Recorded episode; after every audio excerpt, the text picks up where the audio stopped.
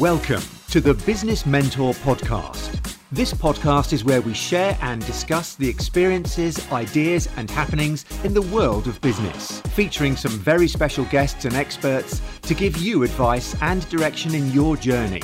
Introducing your host, award winning entrepreneur and Prince's Trust business mentor, Jay Dillon. So, welcome to the podcast. You know, for my listeners and viewers who don't know much about you, I don't know where you've been, because you're all over social media. You're, you're, you're everywhere. You know, you started the brand Grenade with your partner Juliet, and um, for £27 to 72 million, sold it to Lion Capital, which I'm assuming that's an investment firm. And, uh, you know, I read an article where it's tipped north of 200 million, the retail value, which goes out. Um, and there was a there was a little article which I read which is tipped for it to be the next billion dollar brand, which is uh, amazing. I saw that. Yeah, I didn't. I didn't. I didn't write it. Uh, yeah. So just to, yeah to back it, we actually started with 500 quid with a. It was a passport to export loan. Yeah. Um, trading from home. And then cut an extremely long story short, and obviously yeah. it's our 10th anniversary today. Yeah. Um, so we uh, we sold some shares. We where we worked at nuts off solidly for like four years uh, after starting the brand 2010 uh, with 500 quid. We didn't employ anyone because we couldn't afford to. So we just, for four years, we didn't take a salary. We didn't take a day off. But after four years, then we had employed a few people. I think there were six of us, six of us and four cats. And then uh, Growth Point Capital came in and valued the business at 35 million pounds. So we sold broadly half the shares, putting us into a minority. We hit the reset button, carried on. Uh, they exited in 2017 and Lion Capital came in for 72 million. So again, broadly, we sold half our shares, hit the reset button and carried on. And then uh, collectively now we've still got uh, 30, 28% uh, of the brand, I think it is. Um, and then, you know, who knows what the valuation is because the last clean valuation we had was when, you know, Lion came in.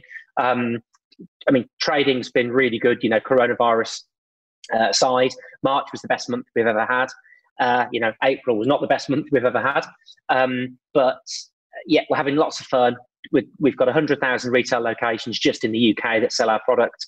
Uh, we're in 80 countries. We just found out this morning that you know we're going to go live in Woolworths in Australia, and we've got half of that bar set is, is going to be ours. Um, and this, as I like to call it, we are probably constantly distracted by positive opportunity many good things going on. That's actually one of the difficult things we've always had with Grenade. We've always got to really try and refine the best opportunities because every day something comes in. People, you know, whether it's gym equipment or clothing or different opportunities, different countries, licensing agreements. Um, there's just there's just so much good stuff to go through, and obviously this COVID's kind of um, uh, you know given a massive shake up. So things have changed quite quickly. Um, but things will get back to normal at some point, and we're just enjoying for the moment probably having got the pause button on the business. So having we're doing things that we wouldn't normally have time to do. It's really made us focus more on uh, our dot com business, which you know we should have been doing anyway. and We were doing, but it's accelerated that. Um, but we're still doing new product launches. We've got a new product launch coming out um, in a few weeks' time. Um, which again superb. So you know who's doing new product launches at the moment, and we could have easily not done that, but we've decided to do it.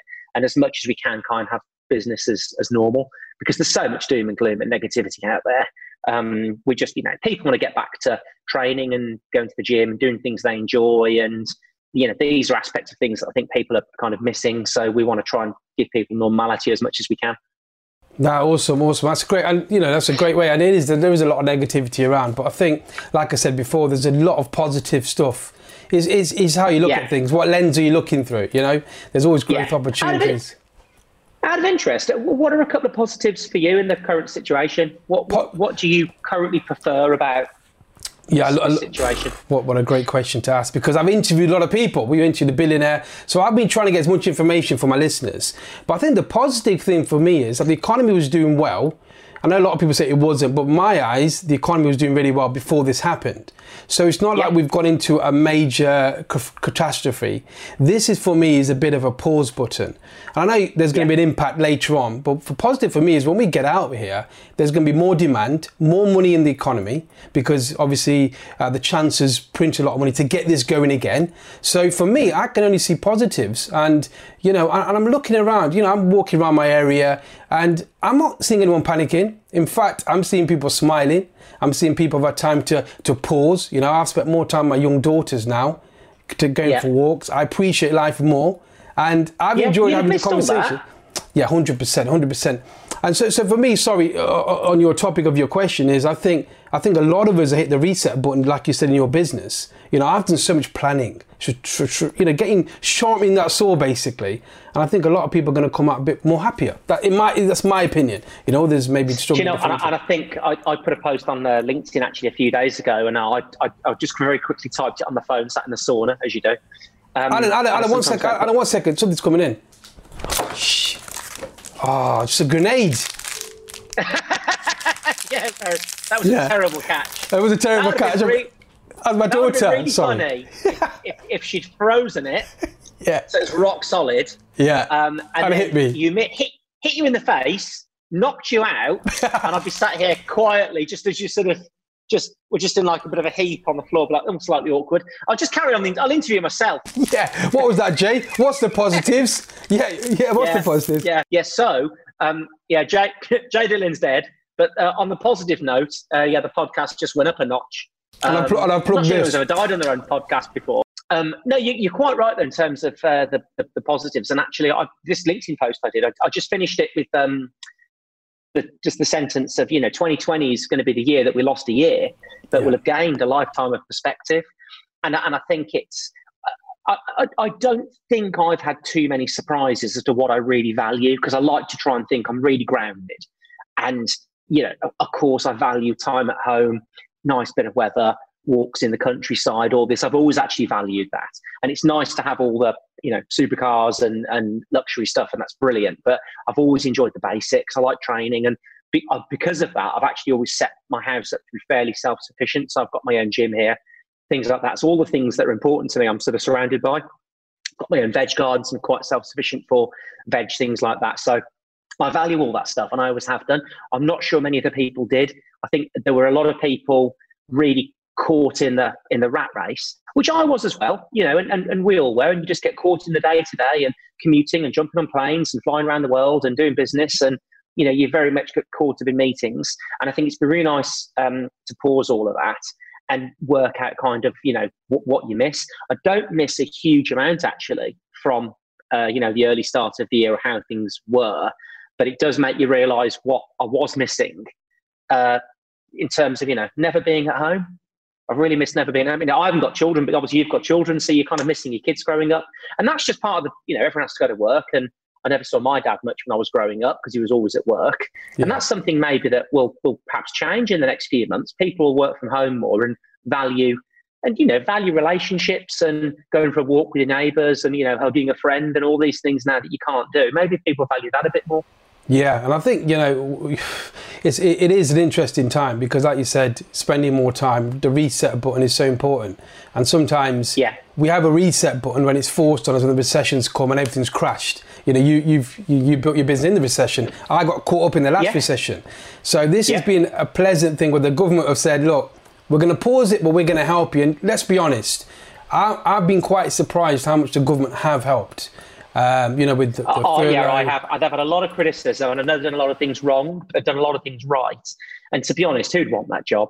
I mean, it, oh, what a difficult situation to be in. They're going to get criticised no matter what they do, and they, they, they can only ever, like we all can, have the benefit of hindsight.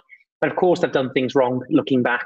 But looking back, we'd have all won the lottery last weekend, wouldn't we? Because we'd know the numbers. So you know that hindsight is so ridiculously powerful. Um, and yeah, this is a really weird. Uh, situation to be in, you know, where they have a recession, there's obviously going to be like an economic decline. Really weird in the sense that this is the first time I think ever that things are closed because they've been forced to close, not yeah. because they weren't viable businesses. Um, surprised me actually as well how ropey a lot of businesses were and how quickly they tumbled. Which, to be fair as well, they probably weren't good businesses in the first place. I mean, you know, Flybe yeah. couldn't survive the first two days of this. I mean, I know it's hit the airline industries hard, but I mean, they they were like they you know, they'd have gone within a week, I think, without coronavirus. Um, so I don't know what was going on there, but um, yeah, there must have been saddled with probably so much debt uh, from you know previous deals and refinancing or whatever. They just just couldn't operate. Um, yeah, yeah. Because it can't because it wasn't a viable business. You know, those planes were full. I think a lot of the fares were probably too cheap. It was it was it was three times the price to travel by train on the same journey Crazy. than to fly, which I just don't understand. Yeah, and it's interesting because you're right. You know, businesses you got to be fit. You know, you got to be fit enough to. And I talked about podcast two years ago, and obviously I had a big recession in my in the last recession. But your business got to be able to sustainable because even though we've had this lot of breakdown and meltdown, a business can have that at any time. You know, anything can change. Yeah, oh, yeah, know? yeah, yeah. You know what I mean? Yeah. It's one reason actually that um, through this current situation and the last recession as well, I've always worked in health and fitness because it's what I've enjoyed. And luckily, I think it's one of those things that people really value. So I think it's one of the last things to get hit if there's a recession because, you know, if it's a gym membership, gym memberships are cheap. Yeah. You know, for sort of whether you're paying 20 quid a month or you're paying 70 quid a month, you've still got somewhere you can go seven days a week for 12 hours a day and get fit and healthy and use the sauna and swim and all that sort of stuff. It's like it's pence per day. Um, and I think that's one of the last things that, that will go. I can understand that you know weekends away, hotels, restaurants, you know, going out for meals. Can understand all that sort of gets cut quite quickly because they're just nice to haves. Um, but it's interesting how many people now stand that are enjoying, for instance, cooking from home. Yeah. We're going to be so much better off and healthier as a nation because more people are going to cook stuff from scratch as opposed to just buying, you know, ready meals and flying around the world on these 10 quid package holidays and all this. And I think a lot of that's going to go, and I just don't think that's sustainable. Yeah, and I'm, you know we're fortunate. Um, you know, got, we've got gardens, and I've enjoyed the garden. You know, we, we've just enjoyed yeah, yeah, spending time. It. You know, I, it, it probably, my favourite month. Yeah, exactly. Yeah. You know, growing up, you know, we're probably a similar kind of age, about forty plus kind of thing. But the thing for me is, is uh, obviously, obviously, you're. You seriously, I'm, I'm 43. You look younger than me. I'm 41. Okay. So, so we had a hard life. We had a hard life. life. Did, did you have a massive paper round? I had a massive. Oh my god, you, you read my story, haven't you? Have you read my story? But no, what I'm saying is, you know, when we're growing up, obviously there was a lot more time spent with families. You know, kind of thing. Because on Sundays, like for example, town was kind of shut. There's a more time downtime. Whereas I think recently with the internet, which has been great, it's a 365. Everything's happening all the time. So I think you're right where people are going to appreciate this time a lot more. Um, and I always think, how are you going to use this time? You know, and I've used it wisely. There's always a time to use it, planning, you know, preparation. As much as having downtime, it's a great time to, you know, look at what you're doing and strategize. Yeah, definitely. I um, yeah, using the time wise is a really good point. Actually, when this didn't wasn't really a huge surprise when this happened. We could sort of see this probably happening potentially from January. And we planned at Grenade for something like this fairly early. And actually, we locked down voluntarily before we were told to, just because it seemed like a good thing to do. We'd already started to really reduce our travel. And I know that we were, a group of us travelled overseas, about 10 of us, uh, late Feb, very late Feb. And I even said to the guys then, you know, if you don't want to go, don't go. We'll take precautions. So we were being super sensible anyway. Um, and then when this kicked in, you know, we, we, we, we'd already got plans in place for people working from home. And I think we've picked up the mantle, you know, pretty, pretty comfortably. Um, our biggest issue really has been stores that just shut. Um, or you know potentially retailers just kind of making fairly bad decisions in stores as to what they stock. Um, but we've seen a huge shift as well uh, of products going online and more people buying digitally. You know, as you said. But yeah, the first few weeks, it was kind of the all these plans were put in place, and I thought, well, this is a bit strange because you know my uh, my day to day work you know going into the office and doing stuff and lots and lots of face to face meetings, lots of travel, all changed very quickly. Um, and then you know for the first few weeks, it's strange, and then now I'm busier than ever. You know, every hour of every day, I've got something booked in. Um, and it kind of makes me wonder how I ever used to drive to work because I've got a two hour commute um, you know, there and back. But now I'm sort of panicking when we go back to the office. Like I've got to fit the commute in as well as everything else I do because I feel I'm productive from when I get up to when I go to bed. I've, I've, I've never worked, um, not so hard, I've never worked so many hours, but it feels um, productive. Yeah. So um, yeah, I'm, I'm, enjoying it. I said actually uh, that, that just a, a, few hours ago, Grenade now to me feels like a starter again, which I'm actually quite enjoying. You know, because we've got like 70 staff and it's a pretty substantial business. But I quite enjoy the, the rawness of it being a startup and not knowing the answers and kind of having to think and come up with um, solutions to some of these problems that no one's really got the answers to. So I really enjoy that. I'm more of a wartime leader than a a peace yeah. leader. So I quite I quite like the challenge. I love that because um, I, I'm I'm doing a TED talk. And the TED talk is around the migrant mindset because my granddads were in the army and my parents came okay. from India. And I've always taught philosophy of going to zero. So when you're talking about that mindset, that is a mindset of going to zero and starting again. And it's so exciting just to think of new ideas, a different kind of lens. And uh, yeah, I'm excited because sometimes as entrepreneurs, it's about overcome that challenge. And as much as you have oh, the yeah, worry, yeah. you know, but if you've got the freedom to just do it, um, that's great. But when you're forced to adapt, you know, you, you kind of roll your sleeves up and get on with it, don't you? Get on with the fight. Yeah, um, uh, we've always been like that. Jules and I said, you know, when we were a couple of years into Grenade and, and we could have easily gone bankrupt so many times. We even had the conversation, what would happen if we went bankrupt? Because it's just, you just got to kind of get it out. But as a husband and wife team with no staff and no kids, we just thought actually, if something goes wrong, it's only, you know, it's only ourselves to blame. Uh, but, you know, we'd have been digging holes for a tenner a day if we had to, just to, like you said, roll your sleeves up and, and get stuck in. Um, and uh, yeah, I'm not sure how common that mindset is. I'm not sure how common you know it is for people to really go and roll their sleeves up. Um, but we really enjoy that aspect of um, being very hands-on. And and every time there's you know for all the negativity as well, we just sort of see opportunity really. Um, because there's so much doom and gloom on the news, and it's easy to sit around and be fed up, isn't it? Um, and I think it's just nice to be able to go off your arse and, and be able to hopefully you know navigate a, a, way through. And then we've done it as well with obviously supporting the NHS and donating lots of products to the NHS and that, and, and hopefully do some good along the way. So hopefully I'll look back on this period that you know huge reflective period, learned a lot. Um, you know the trading was the trading prior to us going into lockdown. You know the, the, the business was absolutely just just skyrocketing. I feel it'll all come back, maybe in different locations.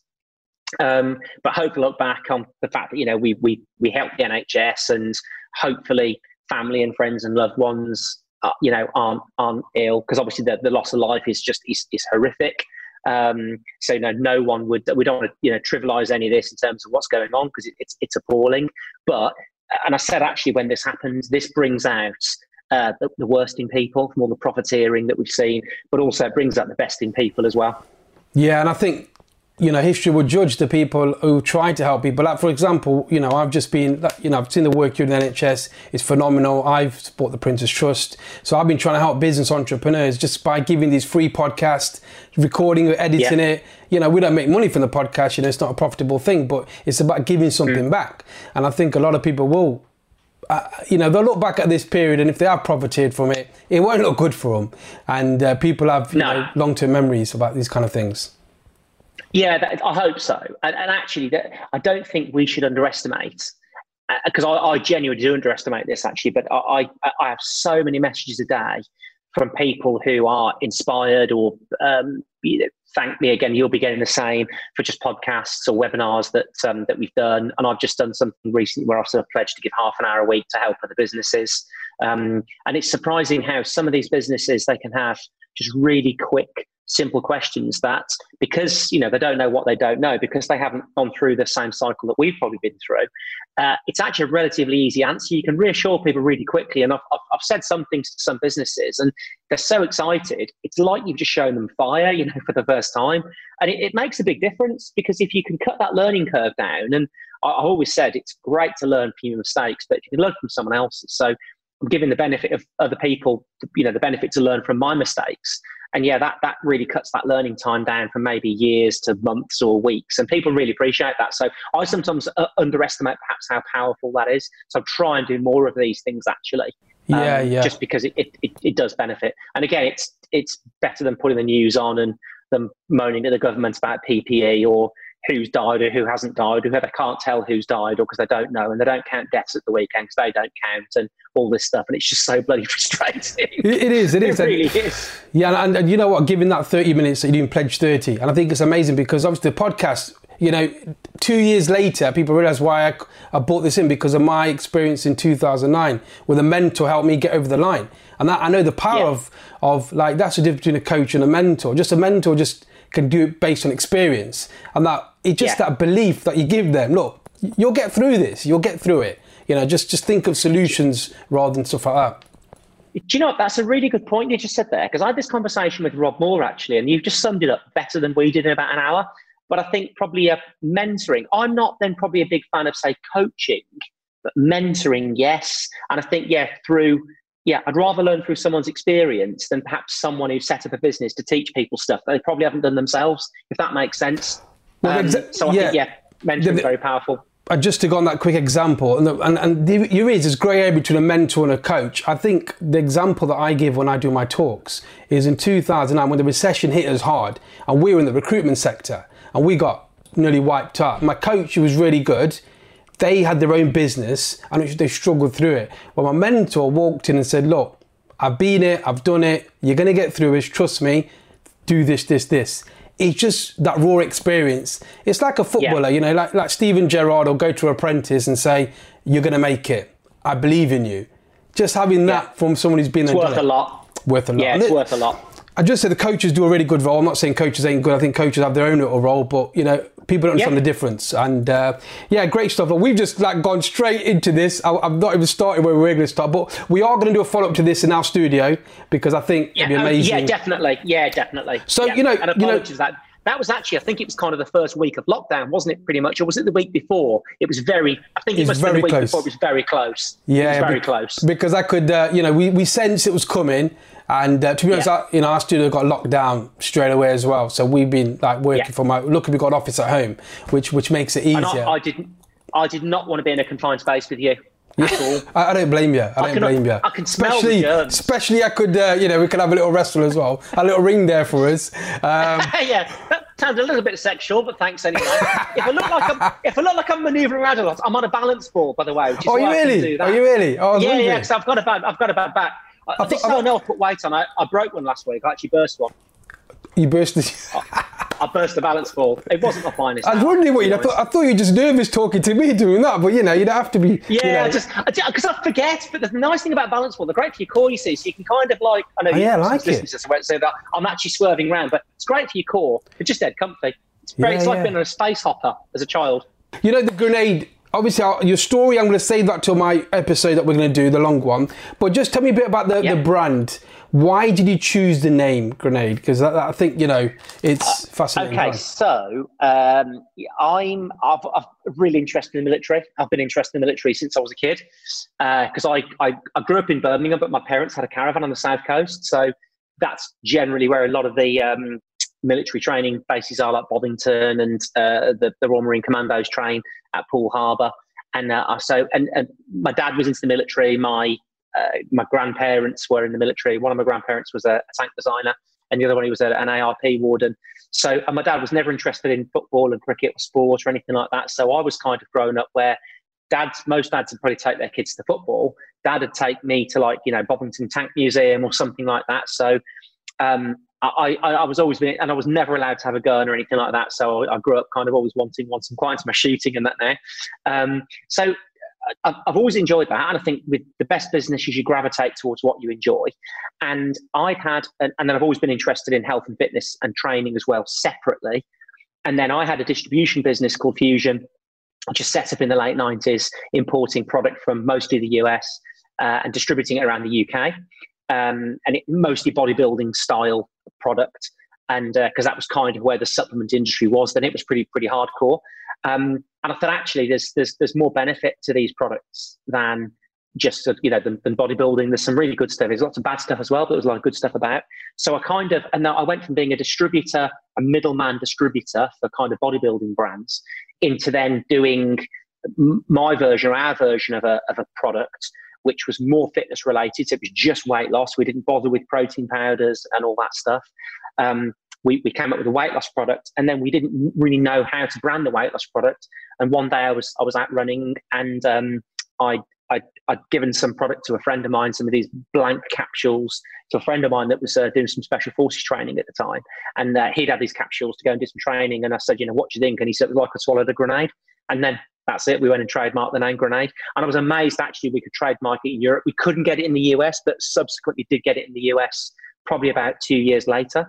Um, in fact, it might have been a year later, just through again a coincidence of someone I knew through sports nutrition whose drink, whose products I distributed actually had this trademark in the US that he wasn't using. and um, we managed to, to buy it off him. And then yeah, we combined all the things that we loved, where I love because my wife hates the military, um, but uh, but she's fitness mad. So we combine the military and the fitness stuff, and it's such a copycat industry. You know what isn't? We wanted to come up with something that was really protectable, and not only could we protect the name because Grenade was such an obvious protectable name within sports nutrition because everything sounded very sciencey. Um, and you know that didn't. It was very kind of obviously clearly sort of uh, military. And I'm just a big believer with brands that you need to if you if your brand says all the things about your brand that you then don't need to say. That's powerful. So, you know, Under Armour, you know, that kind of that sort of inner strength and that almost like coat of armor, you know, for that compression wear sort of tells tells you a lot. And I think, you know, grenade being impactful, memorable, explosive, does what it says on the tin. I got sick of distributing supplements um, well, in fact, tell a lie, I never distributed supplements that didn't work. So I wouldn't touch them, but I got sick of seeing other supplements being distributed that didn't work. So I, we made a commitment that, you know, anything we did would be really effective because as a consumer, I just hate being disappointed.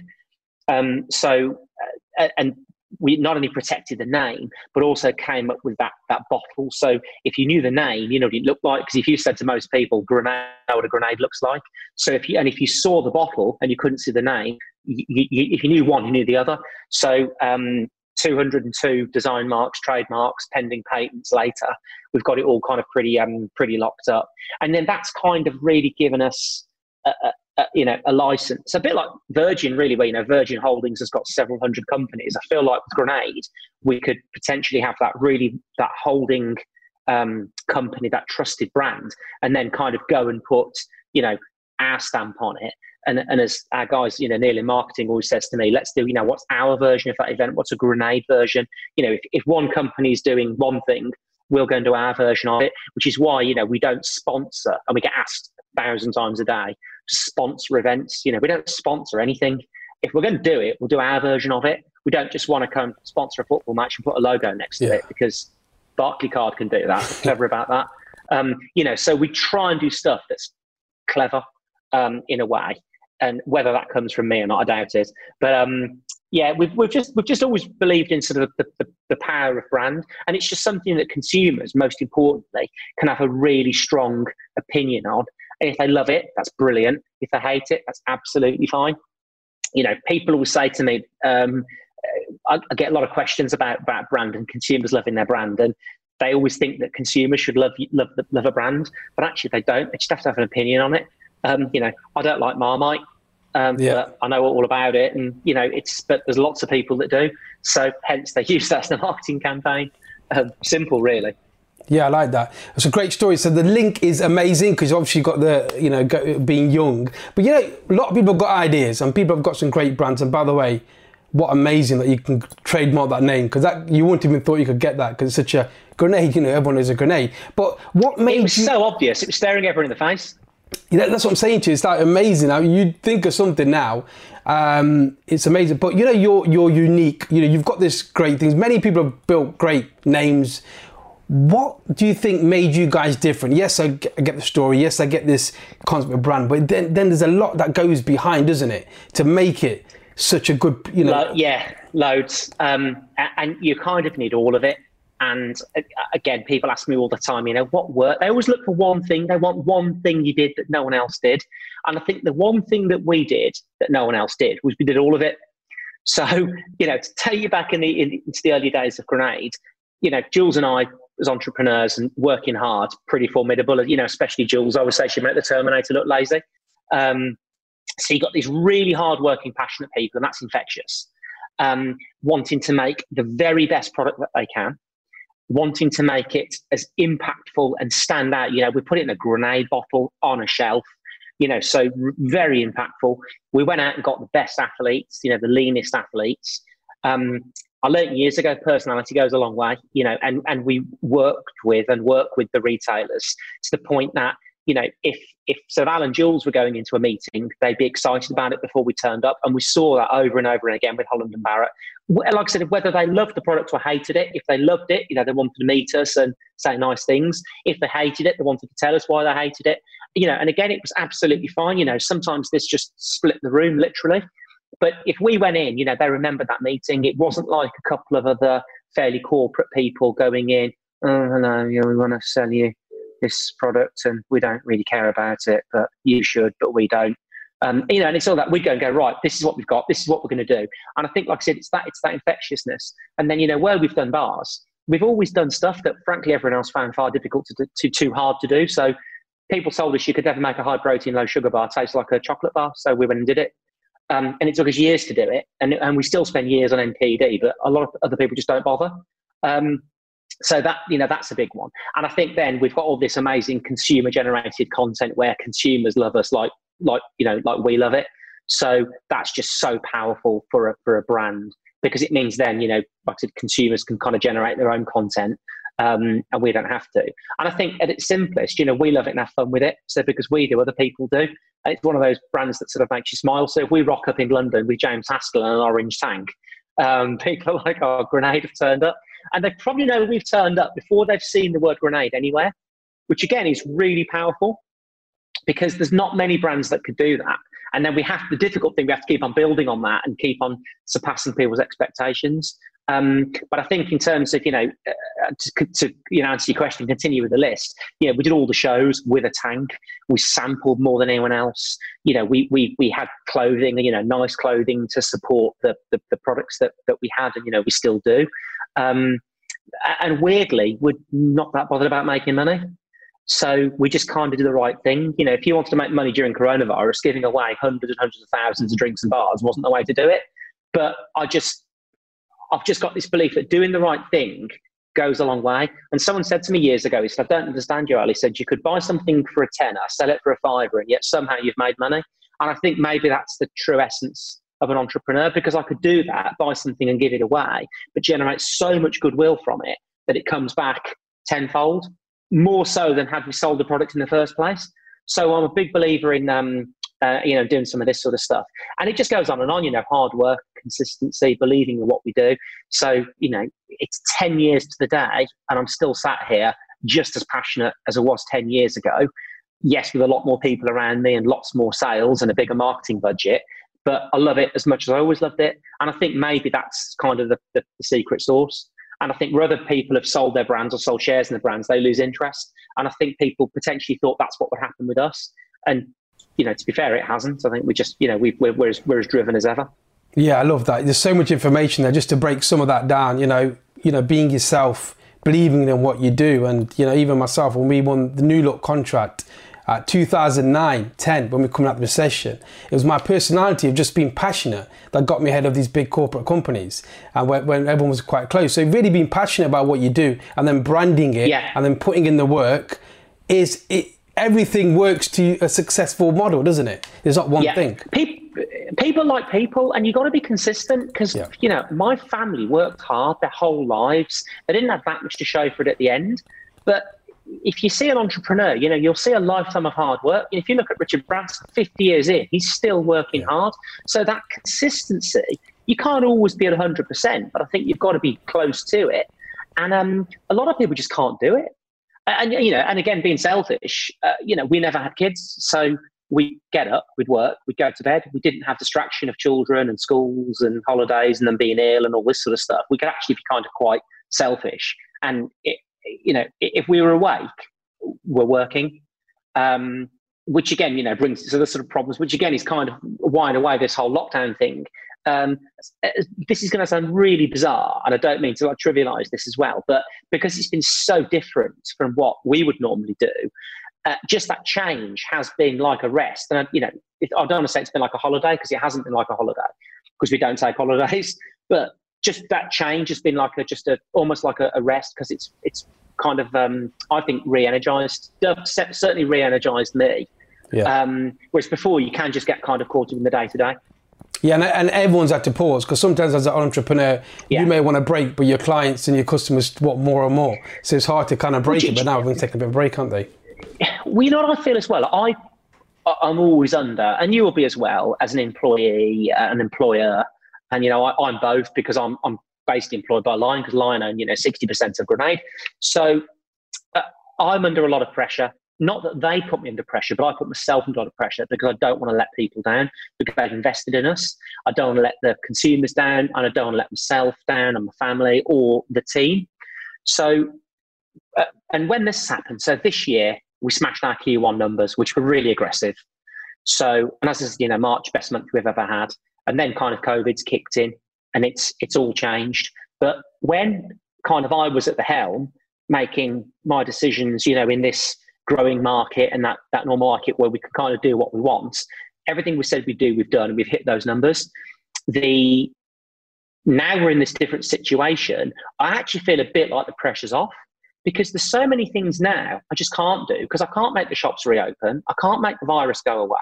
I can't make people be healthy. There's so many things you actually can't do. Whereas when the shops are open, you know, you have to work with them and, you know, this stuff then is all within your control. It's out of my control now. So to be honest, I actually feel less anxious than before this happened, which it was quite nice. And other silly things I've done, like um, Tom who worked with his wife's a nurse, and there was all the hand washing thing, and you know she was saying, you know, make sure you're washing your wrists, and like you know, I, I, I wear a watch. I've worn a watch for forty years. Yeah.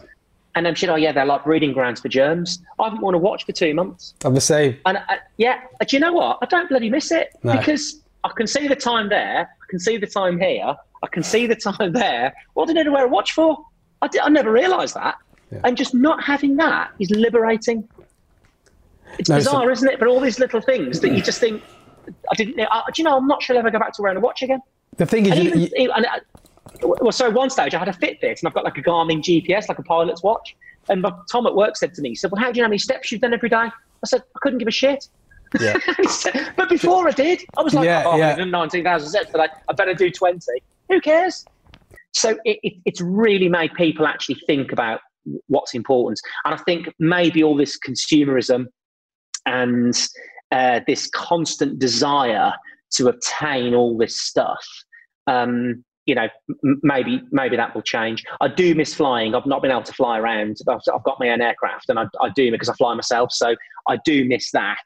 But to be honest, if I could, if I could trade that plane for the um, in and you know no one flew anywhere and the weather was like this all the time where the weather i think is clearly better because there's no pollution i would i would give up all my cars and the plane tomorrow just to have weather like this all the time and just cleaner air and better wildlife i actually had to close the windows today because the wildlife is so loud outside i thought it might interfere with the sound quality but isn't that a crazy upside and I'd, I'd happily give all the cars to have this all the time yeah, um, yeah. Right. that, that's that's something I've realised. No, you're right. I was doing a, live video in my garden. I couldn't do it because the birds were so loud. And you only realise that. Bloody things. But, just them. shut up now. Okay, get the, get the planes going. I'd rather the planes. But yeah, you know, look, I'll, you know, we could probably talk about business. We've both been business quite a long time. we'll. Do another one. We'll do we'll another one. So yeah. I want, I want to just leave this for some tips for my listeners. Obviously, they they're business guys. You know, different kind of industries. You know, this pandemic. You know, what I know you've mentioned things about you know relaxing and having that time to think. But what what has changed you on a business sense? You know, um, have you have you have you learned anything yourself on a business sense which you would now take forward? I know about the community. Anything else that's come out from it? I guess from a business perspective, we're now talking about you know how the lockdown's going to end and how we're going to go back into work and who's going to go because you know, we, we, were pretty tight on office space anyway. You know, we're actually we were looking to move. I'm sure we still we will move, but you know, where we've got 70 people in office now, there's going to be 20, I guess, because of social distancing. And actually, we're saying for the first time, well, actually, you know, who needs to go in every day? You know, do I need to go in every day or whatever? And I think a lot of our team won't need to be able to work from home. I think the marketing team who, you know, need a lot of face-to-face interaction will be to kind of get priority. And I think most others will just kind of work more remotely. So I guess I'm saying the whole work-life balance or work-life blend, as I like to call it, is probably going to change. I don't think I'll be going back into the office five days a week. Um, just because I, you know, the team are so good. I don't need, they don't need me there. If I'm there, I'll get invited into loads of stuff and ask loads of things that actually they don't need to ask me. So I'm kind of wasting my own time, if that makes sense. Yeah. Um, so that, that's, that's probably something I've, I've maybe learned the most. Um, I mean, uh, you know, there's, there's definitely going to be a, a, lot of struggling people out there between now and the end of the year and into, into next year. So we should all make a conscious effort to really think about how we can um, help them. Um, but uh, uh, another thing, and I guess I knew this, I, have learned again how much brand love there is for Grenade and how when people are given the opportunity to buy our stuff, you know, they buy us just hand over fist over anyone else. All these other brands copy us. But yeah. where we're sat, you know, side, thank you, where we're sat sort of side by side, consumers pick us, you know, every time. And, and actually, we, we've, and again, I think we knew this anyway, but a lot of our competitors are, are big chocolate brands now, just regular chocolate brands. Um, or they're owned by regular chocolate brands. And these brands have got armies of field sales people that go out and constantly re-merchandise product and make sure it's in stock and make sure it's at the, you know, I mean, Coke aren't a competitor but Coke do this. They'll go into stores two or three times a day and they make sure the bottles are facing front and it's all pulled forward on the shelf. Um, and you know, someone physically goes in and does that. We we can do some stores maybe once a week. Where we've got big chocolate competitors, they can do it once a day because and therefore outsell us because we'll be sold out and they won't because they replenish the shelves themselves because st- people in, in, stores don't have time to necessarily replenish the shelves, which is again bizarre and it's another one for another day. But yeah, shops haven't got time to fill the shelves. But anyway, um, they don't. So you know, external people go in and do it, and we've learned that without that army of field salespeople out there and that advantage being removed, we outsell those chocolate brands ten times over because you've got a completely organic choice, you know, between us and a chocolate bar brand. Um, and both will look a bit dishevelled or, you know, be, be having been well shopped, we call it, and they'll just pick us. Whereas, yeah, if one of the other brands has gone in and made it all look pretty and probably taken us off shelf or hidden us behind something else, uh, you know, that they've, they've been kind of um, outmaneuvering us just by throwing money at it. And yeah. because now I think this actually has leveled the playing field. Um, and, and I guess another thing I've learned as well is how quickly the, the, the very sexiest stores in the UK, like petrol stations and train stations and airports and well known coffee shops, um, as the highest footfall locations you can think of, yeah. how overnight they can become the lowest footfall locations. So, where we always kind of you know prioritize central London because you do because it's the most densely populated. Um, it does make you realize as well that how quickly you can lose it and you know every store even the remote stores. So now you know the kind of the remote village country stores convenience stores are now kind of the best locations potentially to buy grenades. So we've always valued all of them. It's amazing how fast those things can can flip. Um, and, and, actually again i suppose uh, whether it's through luck or judgment you know probably a bit of both how well positioned grenade was and is to, to weather something like this. Because you know, we've got multiple products, multiple categories, multiple retailers on and offline, um, very digitally uh, contemporary brand in 80 countries, you know, and it still hit us because it hit everywhere. If you were in, you know, one country, one channel, one product, one retailer, you'd be screwed. So you've really got to make sure that you kind of uh, protect the downside. Yeah, it's great to see your positive energy, you know, to have that kind of impact to your business, worldwide business, and, and look at the energy you're showing and that it's because you believe in the brand. You know, a lot of people don't believe in what they're doing. It, they're not going to want to up for fight. They're not going to up for the fight, are they? And we've been super careful at Grenade. So touchwood, no one yet has been ill, or any of their direct families yeah. have been ill. And out there, you know, people people are dying. So you know, we could be much, much, much worse off. You know, doesn't matter if we sort of do or don't sell stuff as long as we're all okay. So um, I think, like I said, probably I'm I'm feeling um, you know less anxious than, than I was a few months ago. Um, and, and it's been uh, really inspirational and fantastic to see the team step up. Um, amazing how the team stepped up. Um, some of whom have been with me for years and have always been good, but like another level, uh, you know, when this is kicked in, incredible, really. And again, it's kind of my job to make sure that, you know, I can kind of spot the talent and spot, um, you know, those kind of rising stars.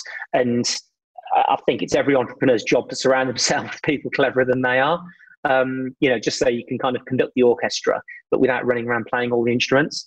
So, um, you know, picking, I think, good people over the years has really paid off, um, you know, as well. So, what about what about you? What's the biggest business uh, sort of uh, thing you've learned over the last I think six, six, seven weeks? Obviously, the mentoring, I get messages all the time, and obviously, we have some through our academy. I think the biggest thing for me is just telling people to get on with stuff, with actions. Don't panic about things, because a lot of the questions I get is, what can I do? What can't I do? And when I sit down with them and talk to them over the phone now on Zoom, what are you doing? And normally, they're not doing anything.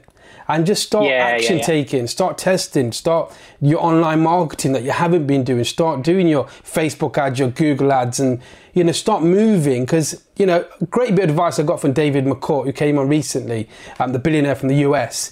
And he gave some great advice. And one thing he said to me is, was Jay, you know, you've got to, you've got to kind of try to fast, fast forward, look forward, and think of how we're going to come out and what we're going to be look like, you know, and then work backwards from there. Don't wait for things to happen, you know, make things happen yourself. And I just thought, you know what? And this is where we go back to mentoring. It's not rocket science advice, but coming from him, I just thought, Yeah. wow, you know what? And then the listeners were like, they were like, what amazing advice. And it's simple advice, but coming from him, and it's so true. Do you know it is? Actually that's some, that's something that's so ridiculously simple. We never think about that do we? But i tell people all the time. In fact i told someone we had a call a few hours ago on something else and there was a lot of thinking going on. I said guys don't let a thinker want some doers. Yeah. so less thinking more doing. If you're doing something it's got to be better than just thinking about doing it. It's got to be even if you get it wrong it's still got to be better. Yeah. and a friend of mine actually has, has been going to uh, he, in fact his wife's been starting her own business um, for the last as long as i can remember the last few years and kept on doing courses after courses Oh. after courses and a degree and another degree and a phd and a master's. And i said stop learning. Yeah. start earning. Um, and they and she's just started it in the middle of all this. Brilliant. And she said i wish i'd done it years ago. I said told you years ago. But it's so simple isn't it? Just uh, maybe you should actually start.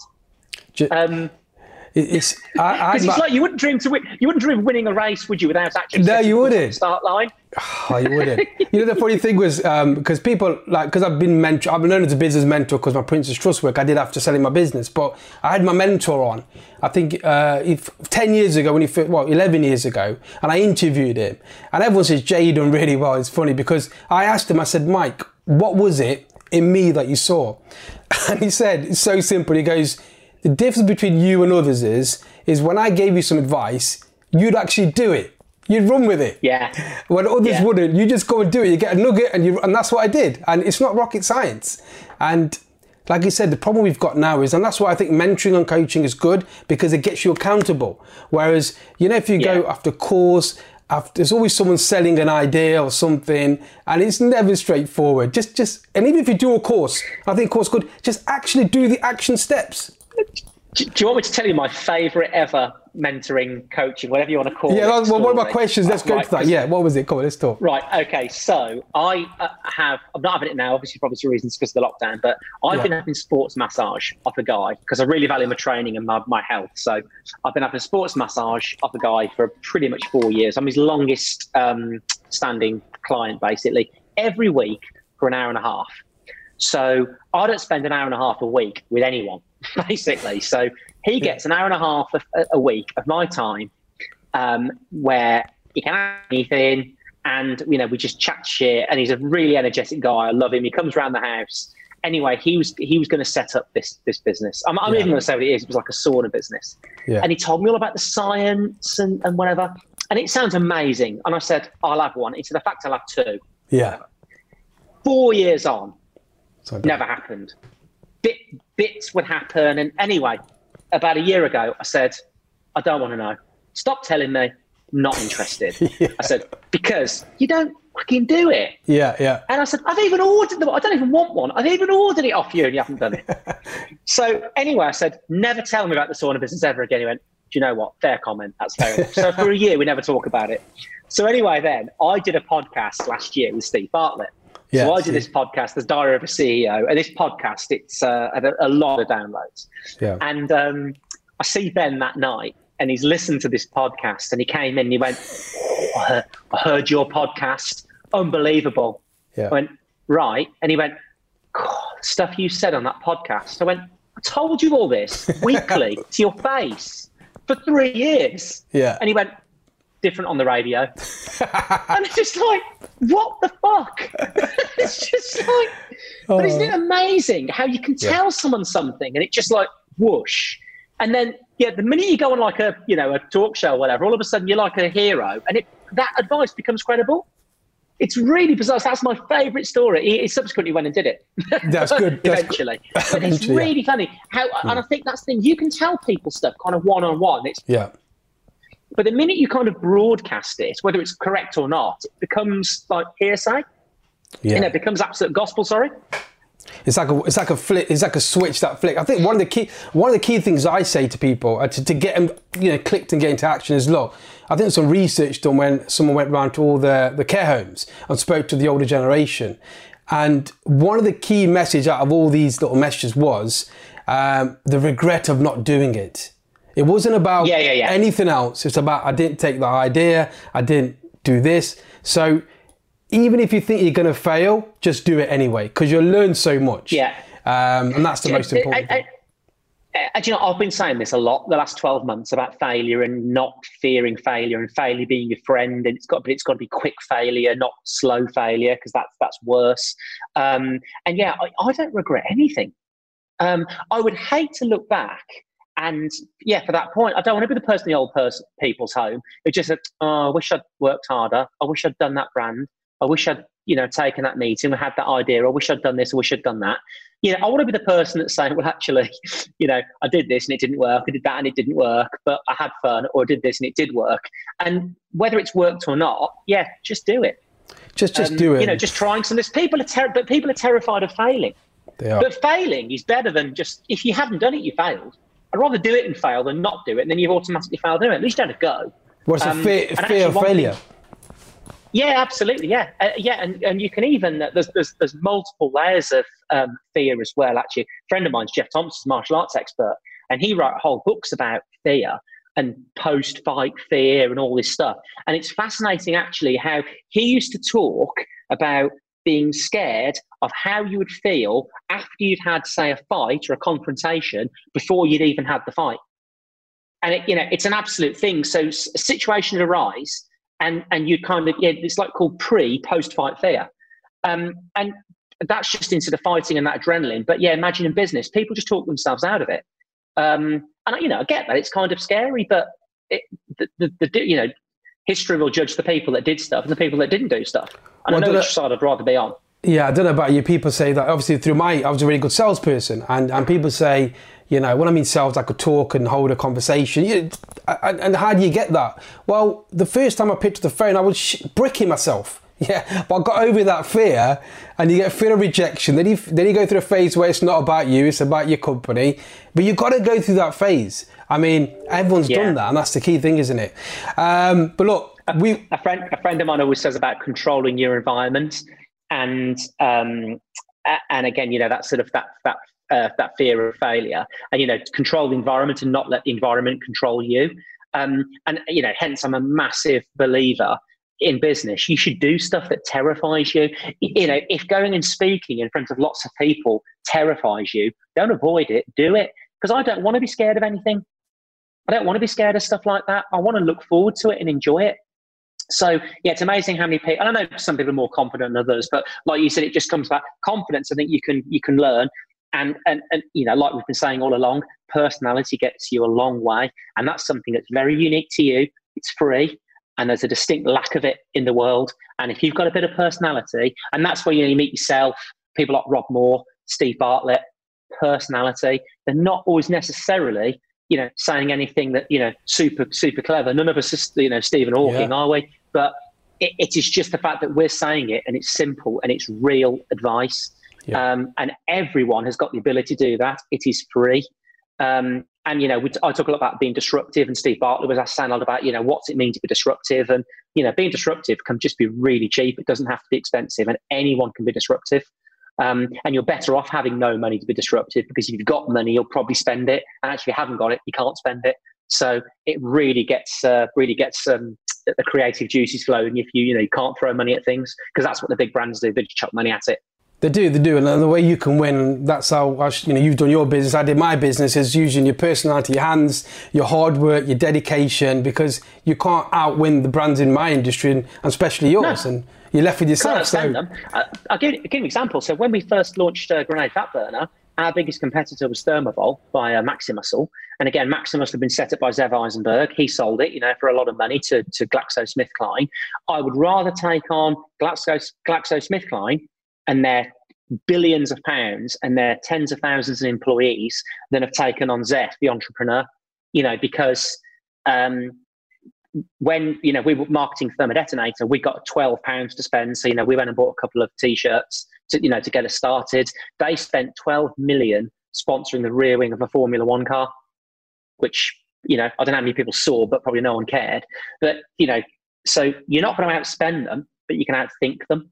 And and actually, uh, although uh, as competitors, you know, we had that vested interest in Grenade and and actually the, the GSK guys were kind of watching us and kind of wanting us to win because they didn't have any vested interest in Maximuscle doing well because GSK owned it and they just worked there. So no one really had that ownership mentality over that brand like we did. So they were kind of like as the underdogs, people kind of willing us to win. So really strange from a competitor. But you know, we didn't we didn't hurt them. You know, we haven't hurt anyone by us doing well. The better that we've done, the better everyone's done, frankly. There, there have never been any losers around Grenade. And I think that's one of the reasons that, um, again, uh, it's been so popular and well liked because everyone has prospered, whether you're a supplier, a consumer, a retailer, someone that's worked for us. Um, uh, competitor brands have learned a lot from us and have been sold for huge sums of money because they copied what we did.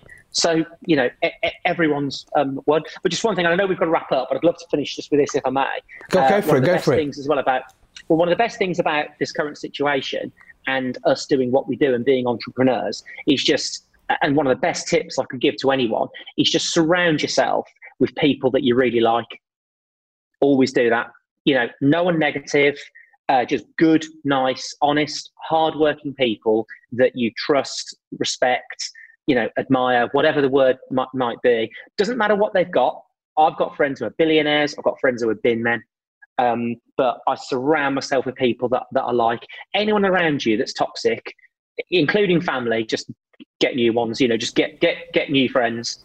Um, and that's the, right. the, best advice I could give you because we all have a, a choice. And that's what's nice doing things like this because through the yeah. entrepreneur network, I've met so I can't think of an entrepreneur I've ever met that I didn't like because we're all so similar. Because it's just like everyone wants the just same about, thing, and they're just, just nice, positive people. I was just about to say to you because people ask because I interview and you interview lots of good people, and honestly, most good successful entrepreneurs they're humble. They're just nice people. I know. Oh, and, oh, and, we get Ron the Dennis, image.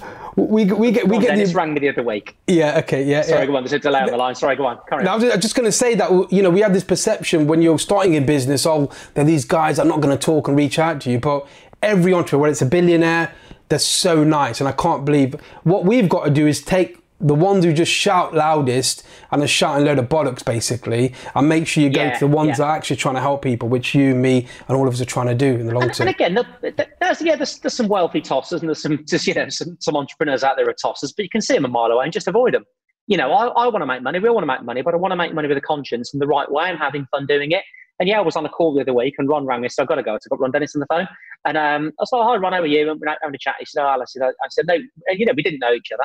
And um, he said, "Oh, um, I knew that you know me." He said that I, I, I, really want some protein bars for this NHS thing. Then you make the best one, and I've been told to sort of uh, give you a ring, and you've been yeah. told you're a good guy.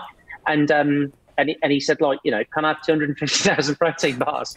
It took about four seconds to talk me into it, yeah. uh, and I was like, yeah, I'll, I'll do. And, and he said, do you know what? He said, I, I said, look, it's a lot for us. I said, but yeah, I'll do it. And um, I've never met him, and um, he said, I shan't forget it he said, I don't forget stuff like this.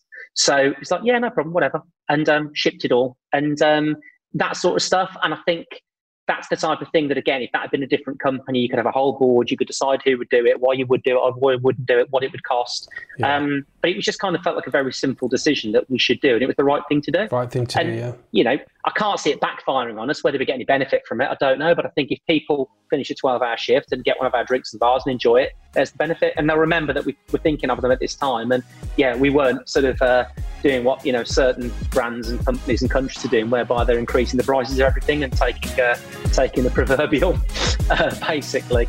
But um, I'd love having a chat with you, Jay. So uh, thanks for doing this virtually. No, look, Keep pushing me. I really appreciate your time, and you know, uh, we're going to do a proper full one. I think this is being dictated by what we're in at the moment, which is I think is more important. Um, and we're going to go deeper, and you're going to come to the studio. I can't wait for that. And we'll go for that lunch that we are going to do. Brilliant. Uh, yes, thank you. Yeah. But yeah, that's awesome.